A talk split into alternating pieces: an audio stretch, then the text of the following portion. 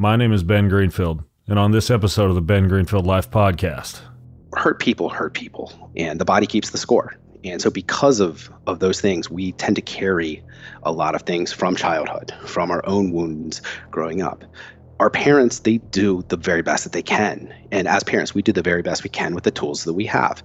But we're all flawed in some way, and we all have have issues that we're dealing with that kind of put us on autopilot that we don't even know. And so, because of that, there's a lot of things that happen where we just kind of go through the motions just because that's what we saw modeled for us. Faith, family, fitness, health, performance, nutrition, longevity, ancestral living, biohacking, and a whole lot more. Welcome to the show.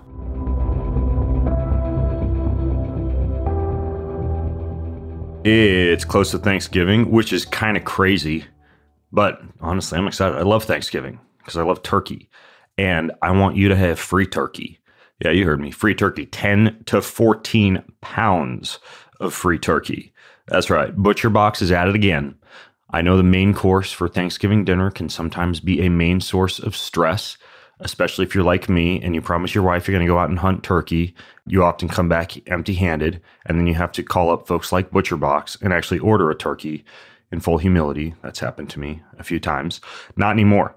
ButcherBox is offering all of us free turkey with our first order.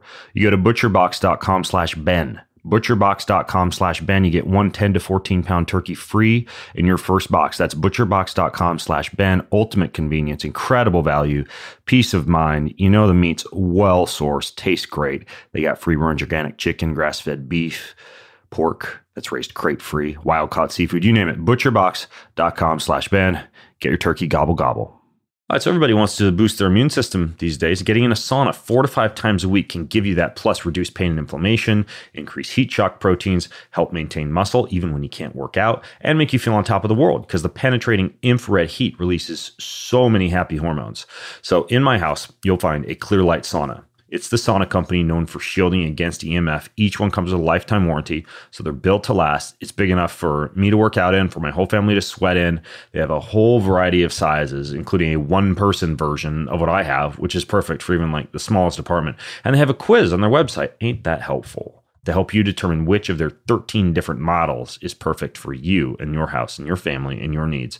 So if you want to sweat buckets and get healthy doing so in the privacy of your own home, Go check out this quiz at healwithheat.com. Healwithheat.com. Code Ben gets you a discount and free shipping at healwithheat.com. So check them out. Healwithheat.com. Code Ben. Welcome to Hot Chocolate Time. You know, my kids love hot chocolate, and I love that they're able to drink delicious, healthy hot chocolate. So, this is a company that does 100% USDA certified organic hot chocolate with 10 different superfoods in it and a bunch of amazing, amazing ingredients for immune health, for body repair, for assisting with sleep, a whole lot more. The average hot cocoa, cup of hot chocolate, has 200 calories, six grams of fat, and 25 grams of sugar. This stuff has just 23 calories, less than two grams of fat, and one gram of sugar. And it's got stuff like turmeric and ginger and reishi mushroom and lemon balm and turkey tail mushroom. And it's it's just this this really really cool creamy blend that actually makes you healthy as you drink it. It's especially encouraged for nighttime sleep because a lot of the ingredients support relaxation, and that's a perfect time to sip hot chocolate. Anyways, it's USDA organic, certified gluten free, glyphosate residue free, dairy free, soy free, vegan, non GMO clinically proven ingredients, and 100% organic whole food. It comes from my friends at Organifi. Organifi with an I. So if you go to Organifi.com slash Ben, that'll get you 20% off of any order, including this delicious Organifi gold chocolate at Organifi.com slash Ben. All right, I'm pretty excited because today I get to interview one of my buddies. Uh, he's an entrepreneur, he's a product designer, he's in the health industry, he's a podcaster, he's an angel investor, and uh, he just has a lot of passions that kind of overlap with some of mine, like the great outdoors and nature and, and, hunting, which we've had a chance to do together, and sports and good food and and uh, conversations and connections, and even family. This guy was actually featured or is featured in my upcoming parenting book Boundless Parenting, he's uh, he's got a chapter in there where he talks about uh, his approach as a father and how he deals with screaming kids and uh, and raising kids in a healthy way and kind of kind of swimming upstream in the way that that he does. He's the co-founder and CEO of uh, a company that I actually really like. I like it so much I actually invested in it when they launched. It's called Wellnesse. I, you know what, Seth? I still can't freaking pronounce the name of it. Well, Got Wellness it. A Wellness. Wellness. Wellness. Yeah. Well, it's it's wellness with an E, you guys. W E L L N E S S E. He is also the uh, the co-founder of wellnessmama.com, which is this big natural living blog and podcast for women and for moms or mamas as the name implies. And then he recently sent me this sweet knife. Well, we got to talk about the knife a little bit too, Seth, because he's got this company called Rewild Gear, which is doing like knives and fire starters and and cookware. It's actually pretty pretty cool deal, and we'll talk about that a little bit too. So, anyway, Seth has six kids. So he's a father of six.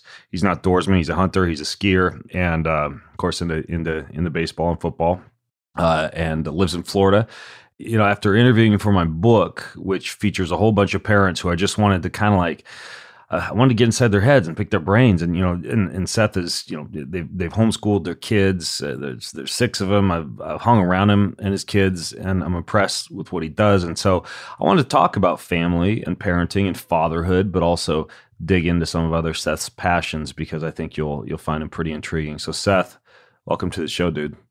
Thanks, Ben. Excited to be here. Yeah, yeah. I think the most we ever hung out actually was when we were hunting in we were on Kona in Hawaii. Remember that? That was so much fun. I mean, that was that was a blast. Yeah, and, and but since then you've got this. I mean, we we we can jump into this right away and get this out of the way. This whole like, for example, you sent me this knife, this Gasper knife. It's crazy. It's uh, it, it's got this weird kind of super steel in it that I hadn't heard of before, and this uh, this this kind of like grip. That's uh, it's it's really interesting. What, what's the deal with this knife? Yeah, so the concept for rewild gear, that is something that myself and my brothers conceptualized many years ago, probably a decade ago, just sitting around a campfire drinking bourbon and comparing knives and just equipment in general. We've always been gearheads. And so my motto is quality over quantity. And so I'll buy multiple different items just to test out and see what works and mm-hmm. what's the best and what works for me. So we just kind of had this idea of there wasn't really a great knife that we loved that really met our criteria. So when COVID happened, we kind of had this idea about starting a knife company or just an outdoor equipment company in general.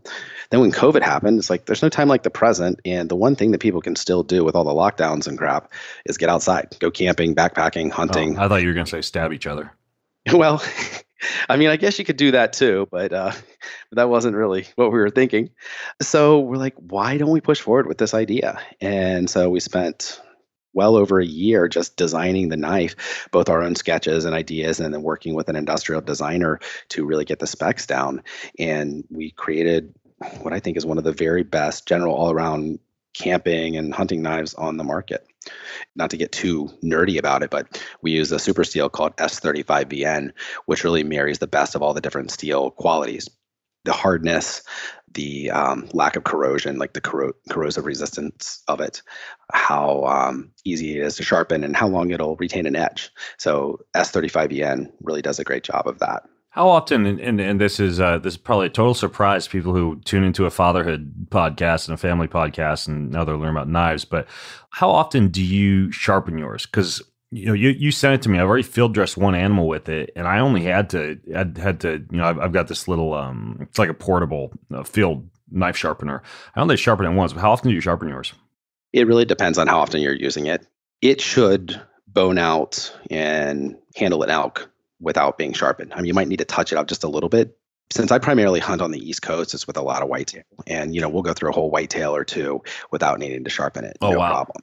Once you're getting into bigger animals, it's a lot more, and so you might need to touch it up here or there. But if you're using it just like around camp for general camp tools, cutting food, vegetables, some meat, maybe whittling some sticks or creating Tinder or kindling, um, it's it's going to last a little longer than just repeated usage, like skinning out a, an animal. Yeah, and and, and obviously, like uh, you're you're an entrepreneur, you're a businessman. You've you've got this other company we can talk about as well, the Wellnesse.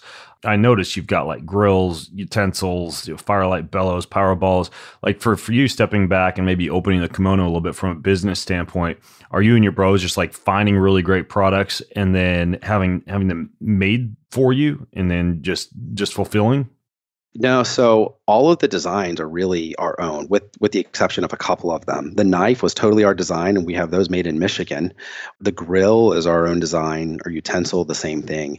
Because there's so many products on the market, and anytime I go into a into a market or just in business in general, I want to figure out how can we differentiate. What can we do that's better than what's already out there? Because if, if something is already on the market that I can purchase that they do a really good job, then why would I want to enter enter that if I don't have a differentiating factor? I want to create value besides and, just your logo on it. Exactly. Yeah, I don't I have no desire to do that.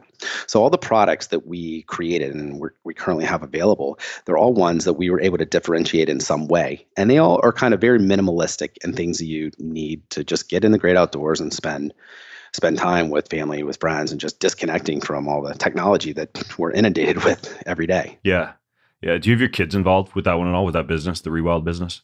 A little bit. I mean, they we've they've helped with some of the the photography, just some of the images, um, testing out the gear. Um, so not as much as I'd like, but they are doing some. Yeah. Yeah, well, there, there's there's kind of like uh, some some tax implications as well. I mean, I, I have a financial team that, that, seems to do a pretty good job with all these different loopholes, and and there's a certain extent to which your children can work for your business, and be paid, like be on payroll. And there's actually some some pretty good tax saving. Not not that you want to just like pop out kids. I'm sure that's that's not why you had six kids Seth to yeah, save yeah. on taxes, but it is interesting. Like the, there's some advantages besides just the mentoring and the learning and and uh, the self actualization aspect that makes uh, having your kids work for you a pretty good idea. I, I wanted I want to talk a little bit about about your fatherhood and really we can just get painful and vulnerable and gritty from the get go because one of the things that really stood out to me in your chapter on parenting was uh, I had a question in there about like books and systems and models and resources that you found pretty indispensable or helpful in your own parenting. And your reply was like kind of unique because you got into deep therapy work that you did on yourself, like to understand your childhood and how you were raised, and you know all sorts of stuff like Demartini method collapses and somatic like body work stuff, stuff I didn't know about. So we've got a little bit of time, but can can you get into that? What got you down that path, and what some of those things are that you did? Yeah, so um, currently finalizing divorce right now, um, and that's been the most painful and challenging thing that I've ever gone through. Yeah, with with with uh, with, with Katie. Yeah, who, yeah, who's yeah. actually the wellness mama, and it was interesting for me too. I mean, just just to be vulnerable myself, like like when I reached out to you guys, just because you're both amazing amazing parents, and, and your kids are, are standouts, and you know, you're juggling a lot of them, but you're doing a good job. I actually didn't know that you guys were getting divorced, and then both of you kind of like submitted your replies for the book and it was a little bit awkward for me at first. I'm like wait i was going to ha- have them be like a couple and now they're two separate chapters in the book. But it, it actually turned out to be interesting because none of us are perfect. And now i've got these couple of chapters from people who are actually going through you know a breakup during the time that the that the submissions were coming in. And so you each have your unique perspective. But anyway so so people are probably familiar with with katie the, the wellness mama your your, your previous wife. Uh, but but go ahead yeah. So, um, you know, the past couple years have been the most challenging of my life, just going through that breakup and that identity around marriage and the the businesses that we built together and who we are who we were as a couple and just the family unit. And so, as part of that, and accepting my responsibility in the breakdown of the relationship, I did an extreme deep dive just on myself in all types of different therapies and modalities everything from plant medicine to somatic body work to breath work and sauna and cold plunge and you know ketamine assisted therapy and just like so many different modalities you mentioned the uh, john dr john demartini collapse which was absolutely fascinating that got into a lot of root things from childhood because you know hurt people hurt people and the body keeps the score And so because of of those things, we tend to carry a lot of things from childhood, from our own wounds growing up. Our parents, they do the very best that they can. And as parents, we do the very best we can with the tools that we have. But we're all flawed in some way, and we all have have issues that we're dealing with that kind of put us on autopilot that we don't even know. We don't even realize that we're running a software program that we didn't create, that we didn't implement into the hardware of our brain, into our entire operating system of our body. And so, because of that, there's a lot of things that happen where we just kind of go through the motions just because that's what we saw modeled for us. And so throughout this breakup, I realized that there was a lot of things about myself that I needed to work on in order to become a better a better person, to become a better man, eventually maybe a better husband again one day, and especially to become a better father because there were so many things that I was not doing that I needed to do, things that I was doing that I wanted to change for example, just yelling too much, not being as patient as I needed to. And a lot of these things were just on auto- autopilot from how I was raised as a kid. So I had to go down this really deep um, self journey, and which I'm still on, but I'm coming out the other side of it and implementing and integrating all of those things that I've learned. What is the the John Demartini one? The method uh, I think you call it like the collapse method, something like that. Yeah, so I did um, a deep dive, like a two day intensive with a practitioner in Denver uh, almost a year ago. And what that is, Dr. John Demartini, he is, um, I believe he's a psychologist and he has courses and events and all kinds of things like that. But his method is you take take something that causes you stress or that tends to trigger you and it might be seen as like a negative. So then you flip it on its head and look at the positive. And so you go th- do this deep dive on what is the positive sides of it. So basically, it collapses down that negative association. And then you do it the opposite. So you t- look at something that you see as a positive and you look at the flip side of that, kind of the shadow side. What is the negative? And you collapse that as well. So it reduces the charge. So you don't have this really high or this really low surrounding anything. So it levels you out a lot and it helps you to work through some of those things that you either see as a positive or a negative because there's a yin and a yang to everything that kind of masculine feminine um, good bad. There's a lot of gray in so many areas and we tend to associate things as one extreme or another at times. So it's really good to kind of break those down so you're not so tied into that story. Is this the one that's also called the quantum collapse? I haven't heard that term but it's possible. Okay. all right. And and do you do you do this as like a daily practice or like you alluded to do you have to go somewhere for a couple days and go through this whole process I did. I went through um, a practitioner. Um, his name is Will Etheridge, and he's. Um, I met him doing some um, plant medicine uh, ceremonies, and he did a couple processes with me during that that was very helpful. And so I began working with him almost a year ago, and we did a two-day deep dive intensive on this, and really delved into my own psyche and upbringing and just childhood, how I was raised, and it was really, really beneficial. I noticed a lot of results from that as far as just my own orientation surrounding just different areas of my life and how I would react to certain situations and things that were triggering me.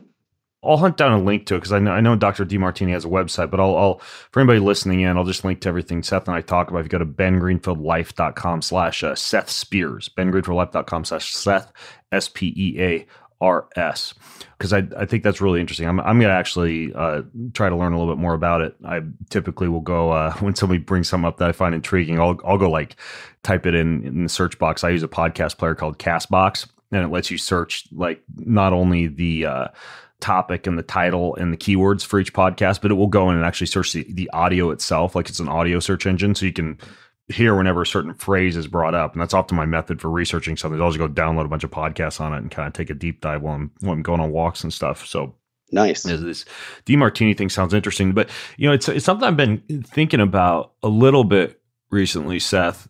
I'd love to hear your thoughts on this. We seem to live in this era where men are, for better or worse, increasingly aware that the decisions that we make, the way that we parent, the way that we interact with our spouse, or the way that we don't interact with them is often influenced by our upbringing, right? And by, you know, the way our father and mother parented us, or perhaps trauma that we went through, or the way that we were treated in, in school, or, you know, what we were given an impression in terms of the way that the world might value us based on the way that we hold ourselves and, and who we are or not, you know, authentically or inauthentically. And so, you know, th- this this awareness seems to be something that a lot of, you know, men who are who are woke, not in a political sense of the word, but kind of like woke in a self awareness sense of the word, are aware of.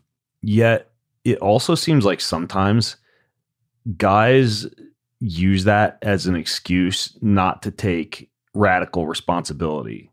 What I mean by that is like they'll blame their father wounds or their mother wounds or trauma and basically create this scenario where they're doing anything but saying, Hey, I've just been a shitty person and I'm going to change. And instead, they they almost like say, "Well, I'm this way, but I'm this way because my mom did this, or I'm this way because my dad did this."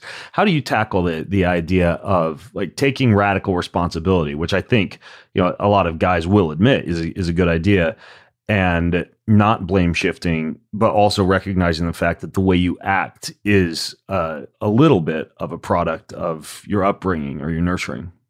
It's a great question, and that kind of goes back to the nature versus nurture debate.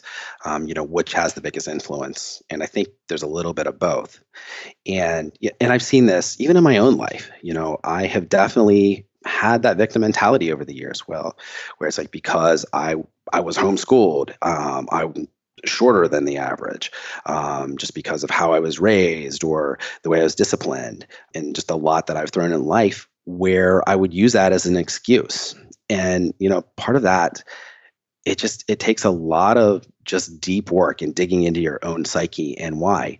And being self-aware is really important, but it's not just being self-aware if you don't do anything with that. You first have to observe it, realize it, and then make a change because of it and that's hard. I mean, that's really damn hard, Ben. Um, just because you you see these things and you don't like them, and yet you feel controlled by them at times. So it's a process of just observing it and not trying to judge it, taking a look at it and saying, how can I change this? Or this is what I'm triggered by, or this is how I'm reacting.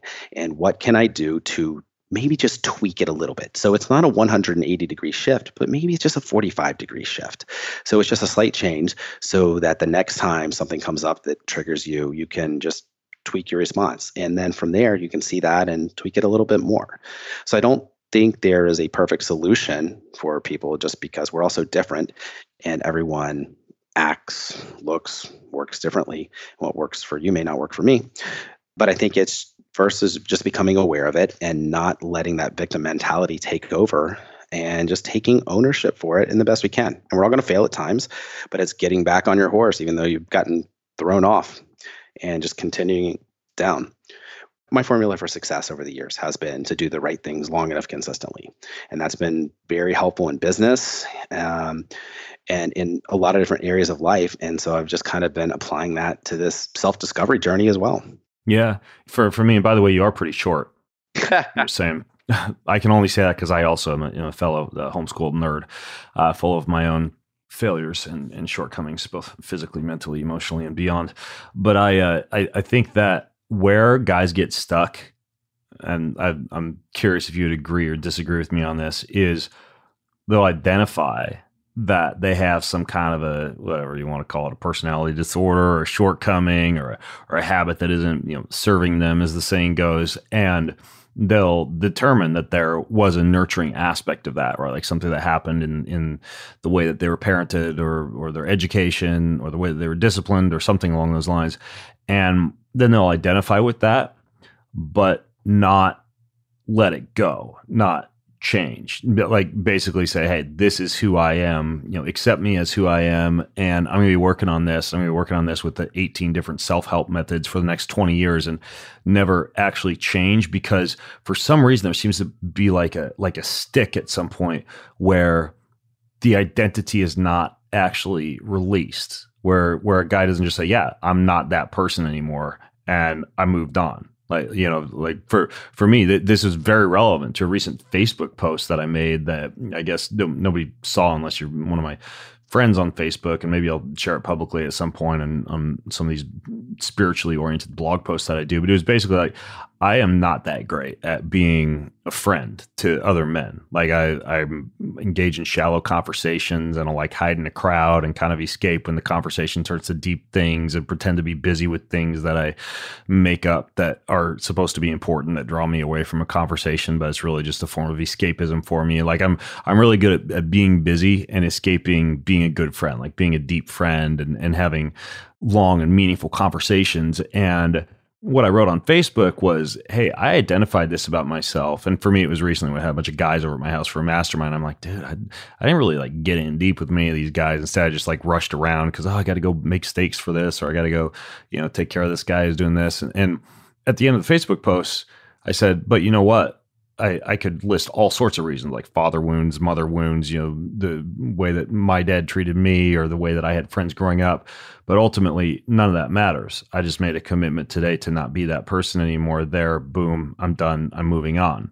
Right. And for some reason, it seems like like it's difficult for guys to get to that point where they just release it all and, and move on and just say, Hey, I'm not that person anymore. Deal with it. I'm I'm I'm new now, you know. And then for me, I guess being a Christian, a big part of it for for me is I'll just like pray that God would turn me into a new person, kind of like lay it all out at the foot of the cross and move on. And I realize that's that's perhaps maybe unfair for people who who don't have you know faith based practice or something, but that's how I deal with it. I, and I feel like a lot of guys just need to say, "Hey, that's not me anymore, and uh, that's behind. Let's move on and quit." You know, quit blaming or identifying with that particular tendency. That's really interesting. And I think for some people that can work those that are extremely disciplined and they can make that radical choice and then that's it they're done you're probably one of those ben where just because you're so rigorous and disciplined in your life and that can be great and amazing but for many that doesn't work i've got a friend who basically self-identifies as a personality test so i had a conversation with him this was many years ago where he's like i'm an introvert so I've got to go introvert now. I'm like, I didn't even know that that introverting was a verb, but you know, whatever. And my response to him was, you're not a personality test. So just because that's the test that you came out on, whether that's human design or gene keys or Myers Briggs or you know whatever it is, it doesn't matter. Okay, that might be your predisposition based on that nature nurture aspect, but we can all change. And it's becoming self-aware in realizing those things and then making those changes over time because you know some of them that are so ingrained that we've done for so long it takes a lot of work to overcome that and i'll, I'll give you an example so for me i grew up in a, a large family um, i was the oldest of six kids and you know lower lower middle class and there was always enough food on the table but there wasn't enough food on the table you know a lot of carbs um, a lot of not so healthy food. And my parents did the best they could with the resources that they had. But as far as the good stuff, the meat, the protein, you know, whatever, there wasn't enough. So I had this idea and mentality growing up that I don't have enough food. I have to eat everything that's on my plate because there's starving kids in Africa, and you always have to clear your plate. And if you don't eat it tonight, then you're going to eat it for breakfast tomorrow. And so I've taken that attitude with me throughout my life. And that's not actually healthy because if it's food that you don't enjoy, it's not healthy for you. There's no need to clear your plate or to finish it. So, and that's been a struggle and something that I still work on. And I've overcome a lot of that, but it's still something that I continue to struggle with at times and have to work on just because I hate wasting, which I mean, inevitably is, is a good thing. But at times, it's okay not to finish it all. I have a similar tendency, Seth, but for me, it, it all comes down to the freezer. I'm just like, you know what? I'm just gonna freeze it, and then I'll. I have so many bags in the freezer, just like random crap. I don't even know what it is anymore because I threw it in the freezer. yeah, exactly. And then eventually, that's gonna get freezer burn and go to waste. Yeah, exactly. Well. So the outcome is the same, but I mean, it is similar. The other thing I'd say there is just the kind of the example that you were talking about as far as um, connecting my quick two cents whatever it's worth is it sounds like a little bit of a fear of intimacy and with with other men and where that comes from you know who knows that that that or conflict avoidance disorder which i think i heard a phrase once that went something like that and i'm like oh maybe i just have conflict avoidance disorder Sure. And yeah, it's that a lot of times that does go back to how we were raised and how we how our parents handled conflict, how our siblings did and how we were taught to do that. And you know, a lot of people say I'm going to pray about it, that's going to fix it. But for me, I've seen that be an excuse and a crutch for so many people over the years where it's almost like a cop out instead of actually taking action on something. Because, you know, prayer is not really actual action. It's a passive thing. And yeah, that can help, potentially can, as far as increasing your faith and belief and such. But at the end of the day, it's what we do. We have to actually take action on something if we really want to change and not just hope that it's going to change based on a wish and a prayer. Yeah. Interesting. Do you think that that Demartini collapse method would fit in uh, with with any of this this type of work when it comes to leaving things like that behind? Yeah, I think it can for sure. Um, it, it definitely was helpful for me in a number of aspects, just surrounding relationships and just both, you know, romantically and parent child, and in so many areas surrounding all of that. Yeah, yeah. As far as the uh, the divorce goes, is it still awkward with the kids or, or painful with the kids? Like like what's the what are the conversations like? I realize that's a big question, but I'm just curious. It's been very challenging. One of the things that broke up my relationship was the communication or the lack thereof. I'm an open book and want to talk about everything, and I so value clear and open communication. And unfortunately, um, Katie is very different in how she communicates. And it's not entirely her fault. It's how she was raised. She grew up in a home with two parents that had like 80% hearing loss.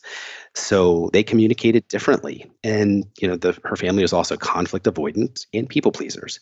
So you mix all those together with where how she was raised and then my family which was this big loud italian family where you don't go to bed if there's a fight you're fighting it out until it's done with yeah and so there were so many things, resentment built up over the years that I didn't even know there were issues um, because she either was not able to communicate what I needed to know, or just because she didn't know how to communicate to me or didn't want to until things just blew up and blew over.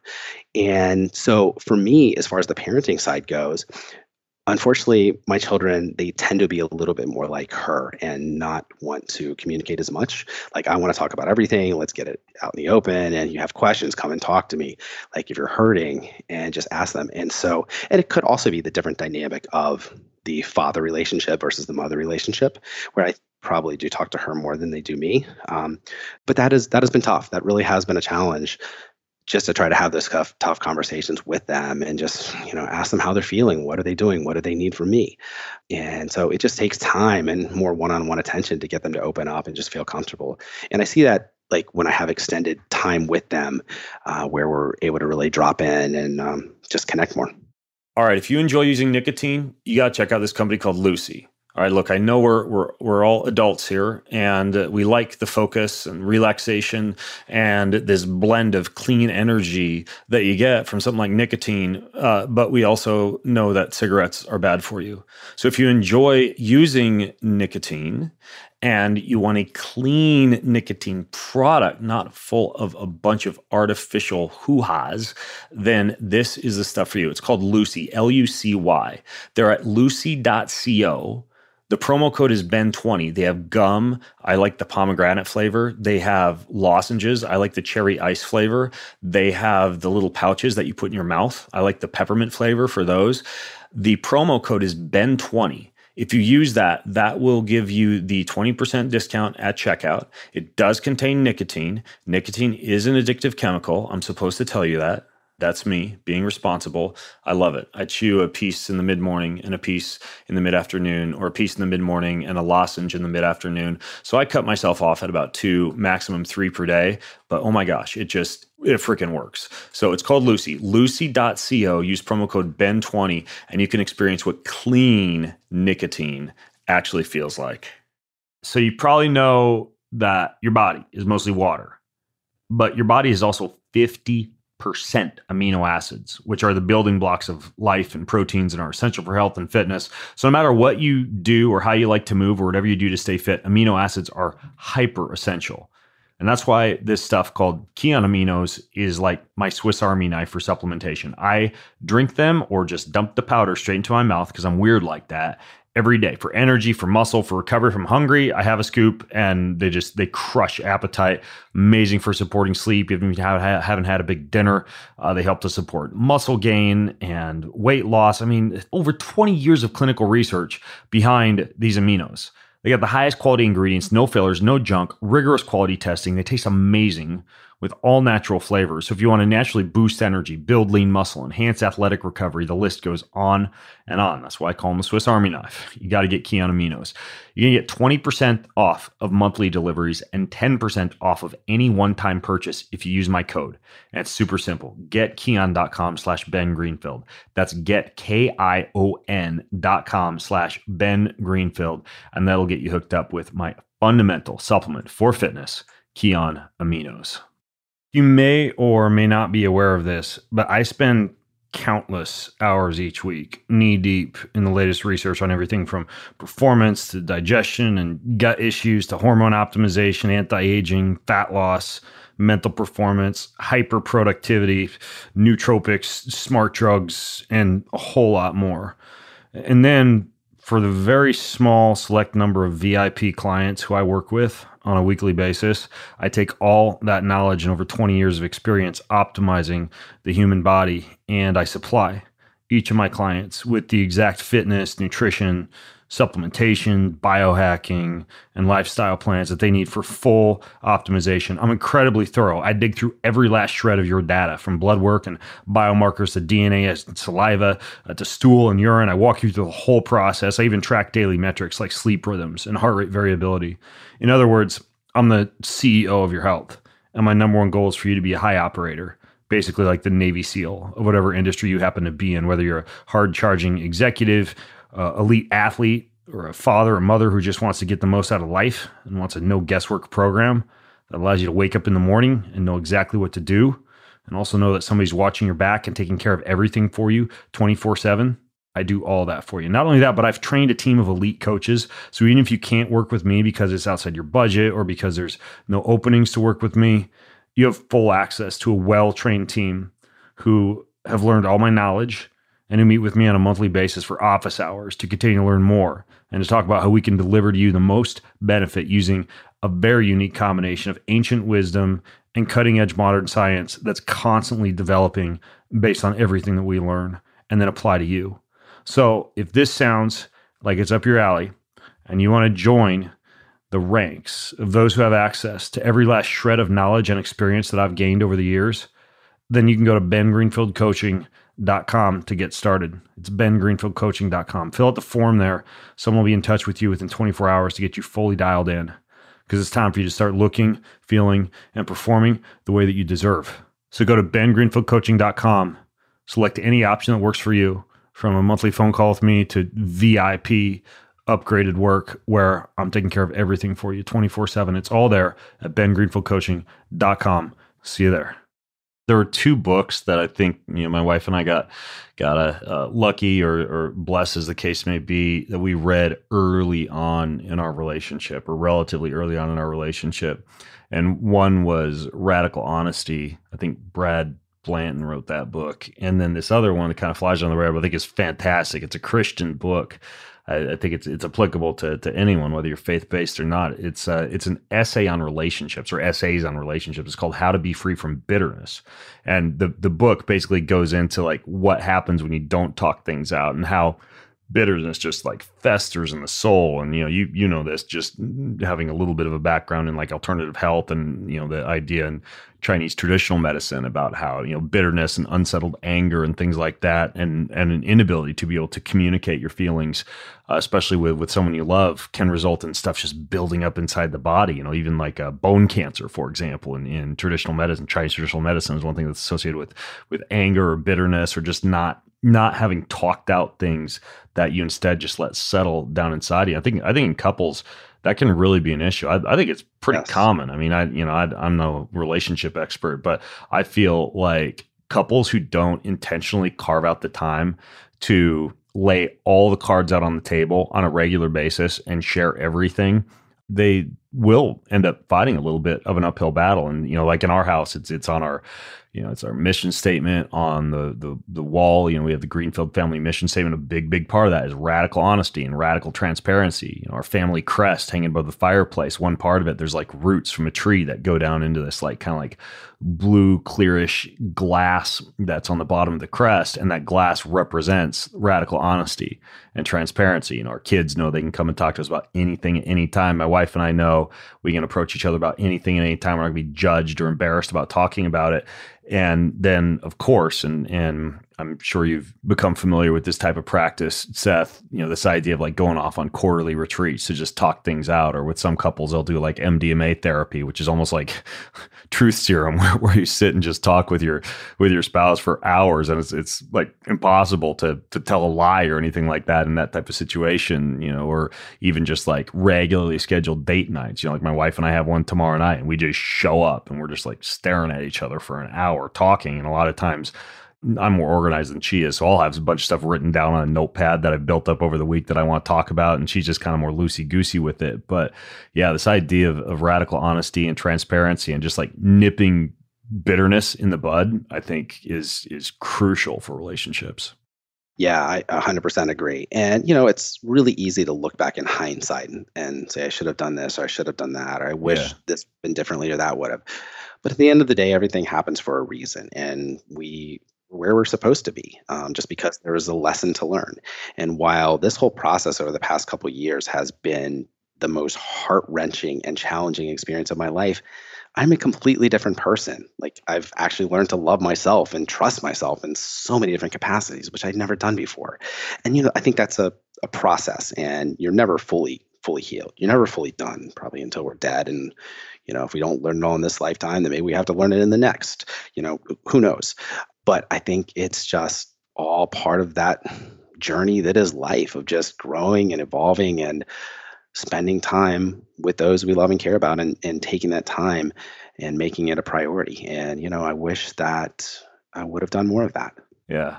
Wow. Well you know, it's uh, it, it's something I think a lot of people can learn from, and they're, they're, learning lessons that that you took away from it on a podcast like this. So at least it's it's helping people in some respect, and you know, I'm keeping you guys in my thoughts and prayers as well. So I want to talk about some other stuff too, though yeah. that you that you feature in the chapter. You know, there there was a question about traditions and habits and routines and rituals that you formed with your children. You know, all the parents in the book got this question, and you had one about a yearly ritual that involves deer camp and rifle yes. season back in Kentucky. Tell me about that and, and how you grew up with that and how you incorporate it in, with your with your own sons.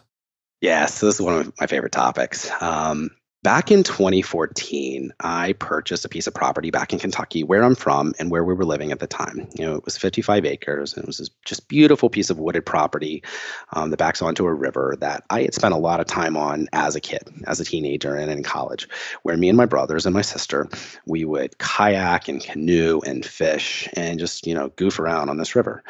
And so I had seen this property for sale many years before that, um, when I was living in Tennessee at the time, and it had gone up for sale. Um, but I didn't have the capital for it. And so I just kind of put it out of mind. And then fast forward a few years, we had moved back to Kentucky, where I'm from, and saw this property. Um, it wasn't for sale, but it had never actually sold. And so I reached out to the owner and asked him if he was interested in selling it. And he said yes.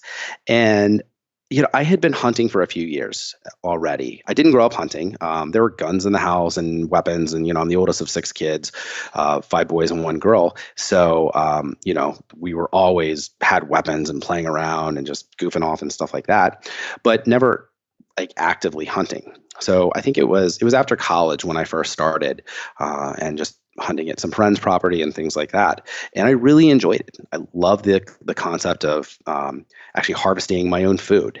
And so when this property came available, I purchased it. And then I, I built a cabin on it, uh, just a small, completely off grid cabin with lofts and a Korean War cots to sleep on, and no electricity, no running water, an outhouse to, to use. Um, and so I told my brothers, I'm like, let's do a deer camp, the opening of rifle season. Why don't we get together? We'll all we'll go hunt. We'll bring our sons. We'll eat meat, and we'll just tell stories around the fire because you know that's what we had done growing up, like when we're camping or hiking or whatever. And so it became this thing where every November, it's usually the, the second Saturday in November, is the opening of rifle season for white-tailed deer in Kentucky. And we all get together, my brothers, our sons, um, our, our father, and we just we have an amazing time. It's it's like it's better than Christmas to me. It's I look forward to this all year round and it's just that anticipation and expectation of the opening opening day opening morning where we're sitting in a deer stand or a blind we're freezing our ass off and you know drinking hot coffee and just the opportunity to watch nature wake up and potentially see a huge buck come through or you know a large doe or whatever. And one what's been a really amazing experience for me just those those relationships that are solidified, that are increased, but helping my father shoot his first deer, my son shoot his first deer, um, all of my brothers, them shooting their first, and one of my good friends. And that was just incredibly meaningful for me because I've enjoyed hunting so much over the years. But I got to share that with people that I love and care about so much, and that was just just an amazing experience over the years doing that. So this is a tradition that we've just developed for our sons, just as like a father son thing, because that happened throughout history, where the hunter gatherer mentality, or really the hunter mentality, where the the elders of the tribe or the fathers they would take their sons out or the young men and teach them the ways, teach them how to procure food yeah. for their family for their tribe. Yeah, you're obviously preaching to the choir, but I I have to emphasize that for guys out there with sons, and I realize like not every guy's a hunter, and a lot of people you know listen to this podcast, they you know for for ethical or, or other reasons, you know, some don't even eat meat, but there's something about that primal act of hunting, like the the most bonding times I've ever had with my sons, like off the top of my head at least besides like the fact that we, you know, every morning my sons and I gather in the living room at 6 a.m. and we we put on really nice music and we burn incense and we read the Bible and we read a devotional and we pray together. And th- those are enormously meaningful, you know, because because like I cry and I break down and I I lay it all, you know, just total bare soul in front of God. And my my sons get to see that, and I sometimes even question like, gosh, am I being too vulnerable in front of my sons? Like like showing too much weakness? You know, Dad's sitting here like, if I mean like four hours ago, you know like 6 a.m. this morning, I was crying because I was just super overloaded with stuff and I was overwhelmed. And I'm like on my knees asking God for help. And my sons are just kind of sitting there wide eyed, you know, watching dad, you know, happy and content because, you know, they've just got this, you know, this nice little day where they wake up and do what they want. They don't have all the responsibilities, you know, the home and the bills and the, you know, all the crap I have to deal with, you know, crap in a good way. It's, it's all blessings, but it's good problems, but it's a lot of stuff just flying at me. And so, you know, I'll sit there and, and I'll, and I'll cry and they see that. And it's very bonding for us. And that's more of like a daily, daily checkpoint in addition to like the, the, little meditations that we do as a family in the morning and in the evening. But as far as like long bonding experiences and like epic adventures, th- there's nothing that compares to going out in the woods and surviving and being cold and being hot and being hungry and walking for long distances and having your backpack make your shoulders or your low back tired and then like sitting for eight hours totally bored out of your mind without a phone or a book just staring off into the woods and then occasionally you know, I'll just say something like, Hey, are there any girls that you like? You know, and, and there's just like little things like that that pop up during those downtimes that I don't know. There's there's something about that process, and then of course, as you alluded to, Seth, that you know once you actually harvest an animal and you're field dressing it together, and you're you know biting in the meat together over a campfire, bringing something home to mom, you know, and and there's something about walking in the door, even though mom could obviously just go to Costco and buy a steak, but you, know, you walk in there and, and, you got meat for mom to, to, cook and you know prepare for the family, and and you know it's just it, it's a really cool experience. This idea of of going hunting with your sons. I, would challenge any dad who's listening in who hasn't looked into that or like even like a um, you know, wilderness survival camp. You know, there's this organization called Twin Eagles that we work with up here in Idaho, and I've had guys from all over the country come in and do that after hearing about it on the podcast. And you know, the father son wilderness survival camps are absolutely amazing with this guy uh, uh Tim Corcoran up in North Idaho. It, this idea of like nature slash hunting slash survival slash men and sons hanging out together. There's I don't think there's anything that compares. I totally agree.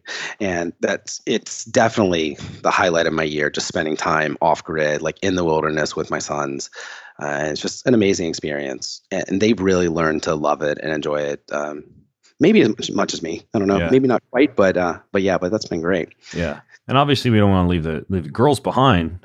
you know, it's. A, I think in my. I don't. I don't have girls. You do. So tell me about how you how you connect with your girls. Great question.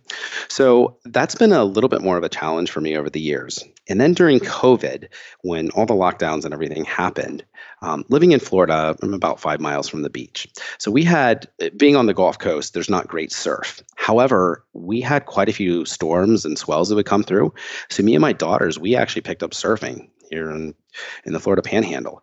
And so we would go out multiple times that summer, and whenever there was a foot wave or higher and we go out and surf.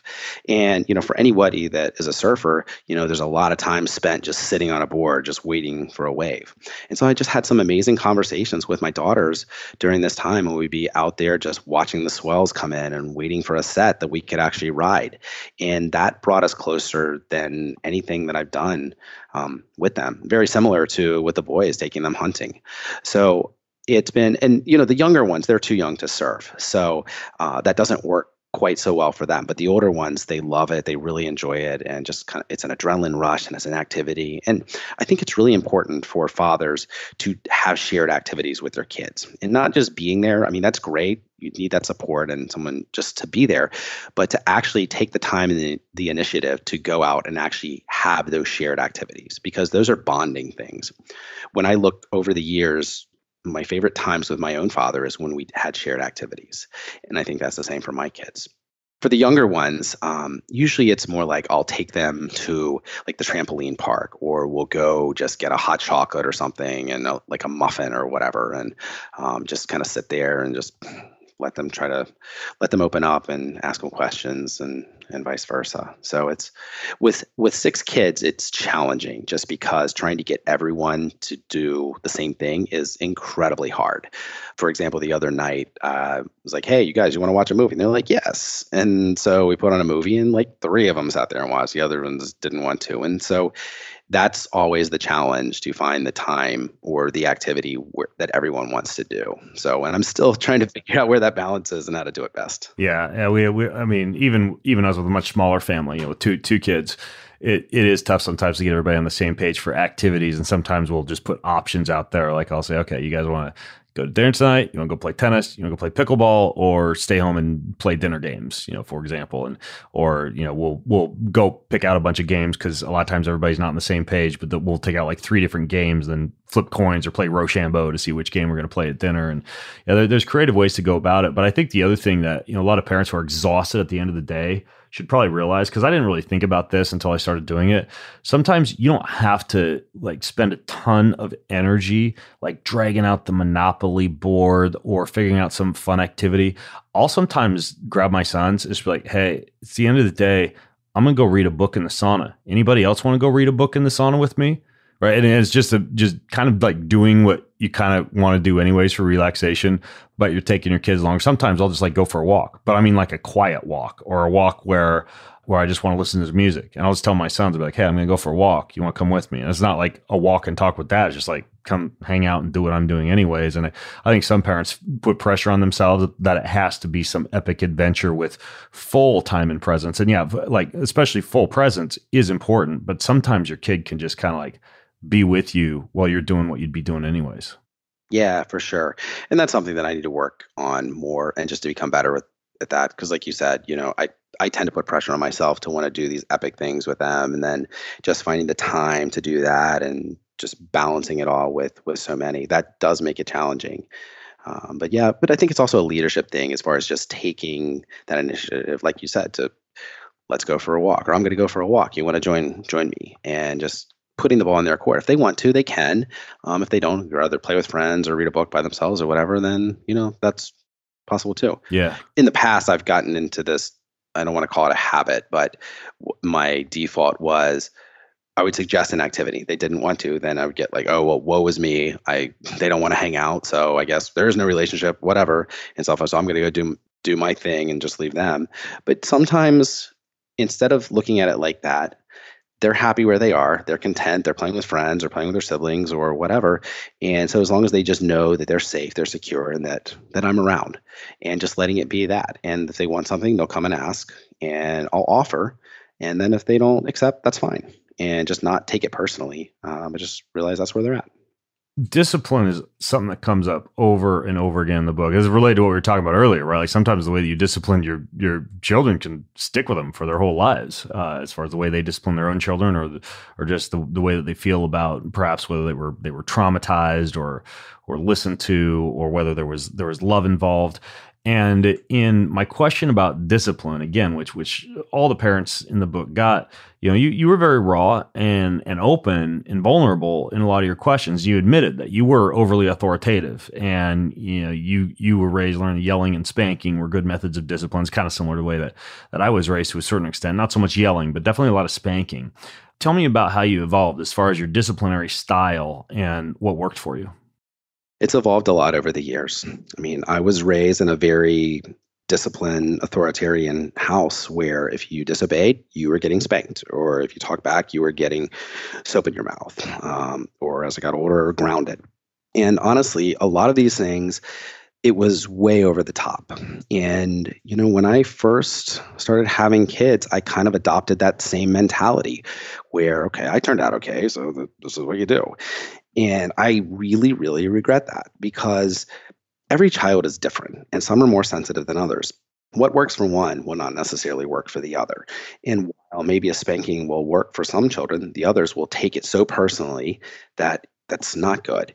And you know, my philosophy around it is I, I, I don't think that spanking is ever good anymore. Just because if the parent is the first, this is how children see love, love and acceptance, and it's their first worldview um, of their ultimate caretaker. And so if they're seeing this imbalance or this dichotomy of they love me, but then they're physically hitting me, what does that teach them? What does that teach them about love? What does that teach them about acceptance? They love me unless I do this. Then I actually get physically hit. So when you take a step back and look at it like that and completely take our ego out of it as parents, which is incredibly challenging. I mean, there's my daughter number five, she is incredibly strong willed. I mean, she will cut off her nose to spite her face for no reason other than just to get her way or just because a thought enters her head. And as a parent, that is very hard, who I'm also strong willed. And yet, it takes all my willpower not to just lash out and just because I said so, you have to do this or that, or spank her or whatever. Um, and that's something that I'm still learning. And she's been an amazing teacher for that, uh, as hard as it is just because the kids are all so different and trying to trying to discipline them and raise them differently based on their personality and what works for one and doesn't work for another. And that's so hard. So i think it's constantly growing and evolving and just trying to really sit with them where they are. Because all my children they're incredibly good children. I mean they're not they're not bad kids by any stretch of the imagination. I mean they're not crazy rebellious, not like not like I was as far as pushing the limits just because. And I think it also goes back to the parenting if I don't set hard and fast rules on so many things. Like never lie. But as far as like if they want to know something, I'll tell them. It wasn't how my parents were. This is the rules, this is why. And but they couldn't logically back up the reason for that. And with my personality, I'm okay with the rule if I understand it. But if you can't back it up why that's there logically, then hell no, I'm not going to follow it so for my own kids it's like look if you can logically explain to me why you don't like that or why it's not a rule why it's not good then okay we'll over we'll change it. So because having that relationship with them and that honesty and transparency i think has been very helpful in raising them so that they kind of follow guidelines that that we've set. I never swore off spanking. Like i, I and, and i will still not say that there's not a time and a place for you know as as uh, as the proverbs in the bible would say right? Like spare the rod spoil the child. I think that sometimes some elements of physical discomfort can send a pretty strong message especially if a child or a grown adult is engaged in something that's going to harm them a lot more than that corporate punishment is going to to offer in terms of short-term discomfort or pain. That being said when we adopted, which we pretty much did from a very early age with our children after reading the book Love and Logic, a consequential based parenting style from a disciplinary standpoint, meaning it's very, very rare that we will ever give a flat no without tons of reasons, tons of education. Here's what gluten does to your body. Here's what porn does to your brain. Here's what alcohol does to your liver. Here's what marijuana does to your memory, right? Anything like that. We we we are very open and transparent again with our children about the consequences of any decision that they may make. And then we've adopted the habit of simply stepping back and letting them deal with the consequences of their decision right? Like you had a crappy day of school and you didn't do well on a test and you stayed up late last night and you were watching screens or you, you ate the wrong meal before bed or, or whatever, deal with it. But what I'm not going to do is like, you know, hold your face down to your dinner plate and threaten you with a spanking if you don't finish your asparagus. No, you get to deal with the biological blowback of of inadequate you know nutrient availability for your body and how that affects your body the next day like but it takes time to do that right? It takes time to educate a child with love. And a lot of parents i think often because they're raised this way again not to blame but it's just the, the way they are and it's something that can totally be changed. They know that loud words and spankings or some kind of pain affect some type of immediate reaction and it's fast and it doesn't take a lot of time and it doesn't take a lot of effort and it doesn't take a lot of smoke coming out your ears trying to figure out how you're going to explain something to a six year old. Whereas the consequential based parenting from a disciplinary standpoint takes more time and effort and knowledge. But man, the, the payoff is such that I think in our sons, at least, who are 14, I can count on one hand the number of times I've actually had to spank them. And they're not like shitty little kids, right? It's, it's, not it's not like they're they're poorly behaved because they weren't spanked. It's just that I didn't really have to very much at all because of the way that we educated them, you know? Yeah, exactly. I mean, I feel like corporal punishment is lazy parenting yeah. because it's it's easy. I mean, yeah, you don't want to hit your kid and like we can rationalize, oh, this hurts me more than it hurts you. That's the line that I heard from my parents growing up. But it's like, come on, it really is lazy. And a lot of people they'll use that line in Proverbs, but to me, that's that comes from an era that was very authoritarian. It's a different era. It's not where we are now. And while there's things we can learn from that, I think we are in a higher state of consciousness now where we look at the long term effects and what is this doing. We're not in that same patriarchal society where the rules were different um, based on the gender so because of that um, you know it's just been my philosophy to have those conversations with them and have those consequences. And a lot of that i picked up from you ben when we stayed at your house many years ago. I think it was in 2017 and you know we had some really i forgot about that. That's right yeah just about just about parenting um, and kind of having those conversations whether that's about drugs or sex or you know whatever. And so we actually adopted a lot of those ideas and that's been very beneficial. And my kids have made really smart decisions especially like around food and what's healthy and what's not. And while i always try to provide the healthiest food possible in our own home when they're outside of the home they they have the opportunity to eat sugar and junk food and whatever. And but they understand that they don't feel good and an example of this so, my oldest son, he's had some like bowel gut issues and stuff that he's been working through via diet. And so, he's had to be on a pretty strict diet for, um, I think, six months now. And he knows that when he goes off of it, then he just doesn't feel as good, almost like irritable bowel type type stuff. And so, he, but he's learned and has been very disciplined with it, with exception. But then that's a teaching moment as well. And stuff. So, I don't have to step in and say, why are you doing this? It's, you know, don't do that. I need to make the decision at the end of the day, we want to raise children to be amazing adults and not just to do what we say, why we say it, but to actually, we're trying to raise adults, not children. You have a saying at the end that is kind of related to discipline. It's not not the very end of your chapter, but I did have like the classic billboard statement on there, right? Like like the one message for parents that you would put on a billboard. And your message, I'll say it to you just in case you don't have it memorized, Seth, was was listen to your child more than you speak and ask your child what they need from you. Listen to your child more than you speak and ask your child what they need from you. Yeah. What, what do you mean by that exactly? I mean, it's kind of obvious what you mean by it, but I'm curious if you have like an example or, or why you why you chose that specific phrase. I think this goes back to doing a lot of deep work on myself. And my parents never asked me what I needed. They told me what they thought I needed. They raised me based on their own their own biases by religion, by how they were raised. But they never asked me if that was right for me. It was a one size fits all black and white approach. And that doesn't work. And while my some of my success and my motivation and work ethic and internal drive comes from that, it comes from a place of hurt and of a place of not enough and trying to prove myself and not from a place of love and motivation based on how I was raised. And I don't want to pass that on to my own children, even though I've been guilty of following some of those same courses of action, some of those same same habits.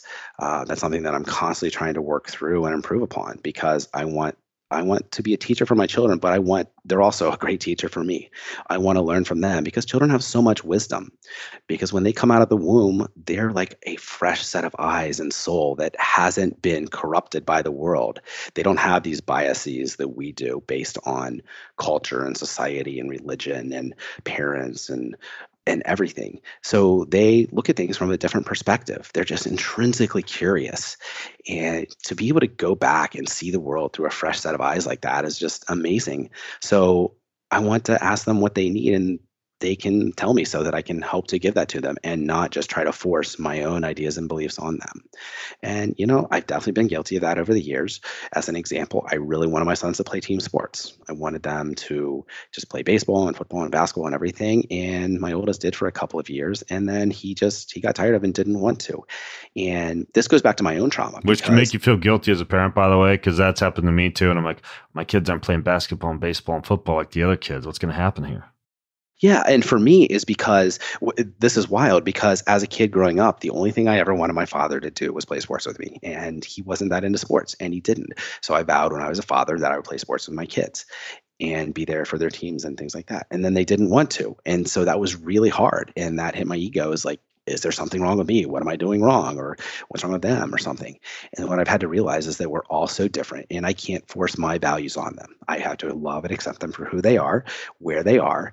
And if they have other interests, then that's fine. And just be accepting of those and help them to to evolve those and learn from it and they can do great things as an example there my oldest son he started a chess club at the library i mean this was his own initiative and i was not something that I would ever do or I was ever even that interested in, but I was super proud of him taking that initiative to go and start that. It's all part of just listening to our children and trying to understand where they are, what makes them tick, what do they enjoy, and helping to foster a curiosity and a love of learning and just creative and critical thinking in all areas of life so that we can just be better parents and have a great relationship with them over the course of a lifetime. We kind of only scratched the surface of a, of a ton of the stuff that you wrote in the chapter. Again like not to uh not to to scratch an open wound i think it'll be interesting for people to to compare you know a lot of your replies to to katie's replies and um you both you both brought a lot to the table when it came to to the what you shared in the book and both had your unique perspectives which i think were just they're fantastic and uh i mean i think the the one thing that I really, really appreciate about you, Seth, and, and your chapter and the way that you parenting is just this idea of bringing your kids along on the adventure and educating them along the way and doing so fearlessly in a way that, as you've just described, might not involve team sports and what everybody else is doing, but involves really wanting the best for your kids and paying attention to them and you know as you say listening to them more than you speak and asking them what they need from you. And so uh, despite you being a very very short man or uh, five seven, not that short. and we call it vertically challenged. I'm just I'm just giving you a hard time. yeah, you, you dwarf Viking, you. Um, I'm here for it.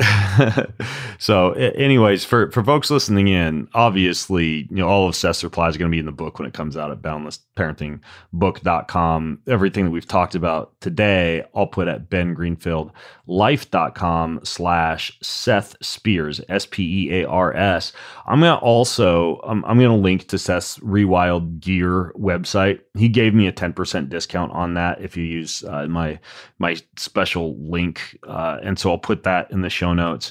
And then also, like I mentioned, I invested in the oral and hair and skincare natural products company that Seth and Katie founded. I eat my own dog food, you guys. If you walk into my shower, if you walk into my bathroom, it's all the Wellnesse stuff and you know the shampoos, the conditioners, the deodorant, new deodorant is pretty cool. There's there's all sorts of stuff. The toothpaste also is amazing. Anyways, uh, it's I just use their whole suite of products because it just freaking works. So I've got discounts on that Wellnesse stuff too, and you can uh, you can go to the show notes at bengreenfieldlife.com slash Seth Spears, and they'll hook you up with that. And then if you have questions for Seth, if there's just like stuff that leapt out, if you disagree with stuff, you know, and you have your own things to add, and you're like, you guys shouldn't have even brought up spanking, you bastards, uh, anything like that, just go to bengreenfieldlife.com slash Seth Spears, and I love to see the conversation conversation continue on and, and, see questions that you guys have. And uh, occasionally, if you get lucky, I can even uh, finagle the guests into into jumping in and, and, replying to a few of them. So again, that's at bengreenfieldlife.com slash Seth Spears. Seth, uh, our conversation just now made me really wish we could go hunting again together. So I'll have to get you in on one sometime. Definitely, definitely. Yeah, yeah. Hitting Hawaii in March, man. Maybe I'll talk to you later on about it. Yeah, it'd be great. All right, so. cool. All right, folks. Well, I'm Ben Greenfield, along with the great Seth Spears, signing out from bengreenfieldlife.com. Have an amazing week.